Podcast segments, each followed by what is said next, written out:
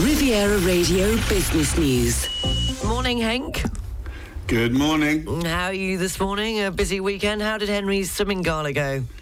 Well, it was good. You remember I made three sporting predictions on Friday. Henry would win the swimming gala. Rory McIlroy would win the Open Golf, the US Open taking place, and of course England to beat Australia in the first Ashes Test. Henry did his bit. He won the swimming gala. We're back in gold once again, backed up last year with another very strong performance in the pool. Rory actually did very well. Came second, only one shot off the lead. So a little bit of disappointment there. It's still all to play for England against Australia. Bit of an England wobble last night, but we're hoping for better this morning. So very pleasant and enjoyable sporting weekend from a Potts perspective uh, over the last couple of days. Well, congratulations to Henry. And yes, it was the it was the rain, at the end of the British summer, no, that, that led uh, that got called off, didn't it, the cricket yesterday? It did, it did. you know, all this heat wave and everything. You just know how to stop a British uh, summer, don't you? Just to uh, play a little bit of cricket. As soon as the uh, as soon as we start playing a little bit of cricket, the traditional rain comes out, and it was rain stop plays. And it was all very murky and miserable as England came out to bat for the second innings and uh, paid a bit of the price for that. We wait to see the conditions this morning. And did you get spoiled on for Father's Day? Father's Day yesterday. Uh, it was quite nice actually. Didn't do too much. Played a little bit of tennis yesterday. Went for a bacon sandwich at the RAC. It was all, all rather nice. pleasant. A little bit subdued, but quite pleasant. Okay, moving on to the market. So, were good gains last week.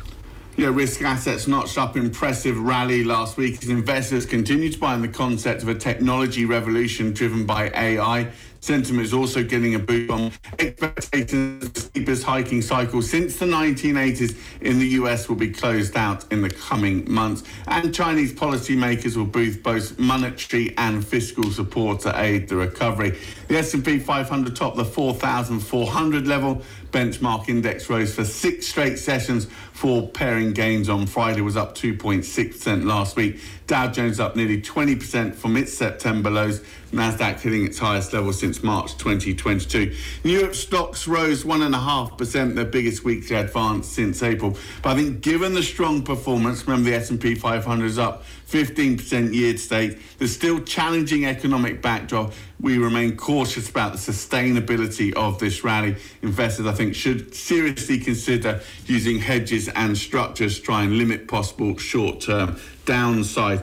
Opening calls on the European bourses are to the downside this morning, expected to fall by around about half of 1%. Euro Stoxx 50 down 27 points, FTSE 100 in London down 33 points, DAX over in Frankfurt down 101 points. And the focus this Monday morning is on the Bank of England and the interest rate decision. Yeah, I think that's going to be important for this week. Of course, comes through on Thursday, but it's going to be a big build up to that against the backdrop of high levels of inflation. UK inflation still running 8.7% for the latest reading, and the fact the labour market still remains very tight. In fact, unemployment rate unexpectedly ticked down in April to 3.8%. Wage growth has been robust, surging 7.2%. What do we expect from the Bank of England? Well, we expect them to hike by 25 basis points, taking rates up to four and three quarter percent, but also alongside that offering some hawkish guidance.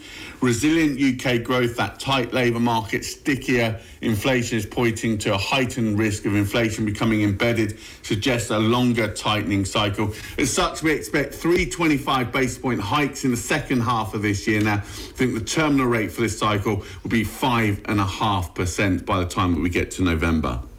And uh, Bo- Boeing, sorry, excuse me, they're increasing the production of planes.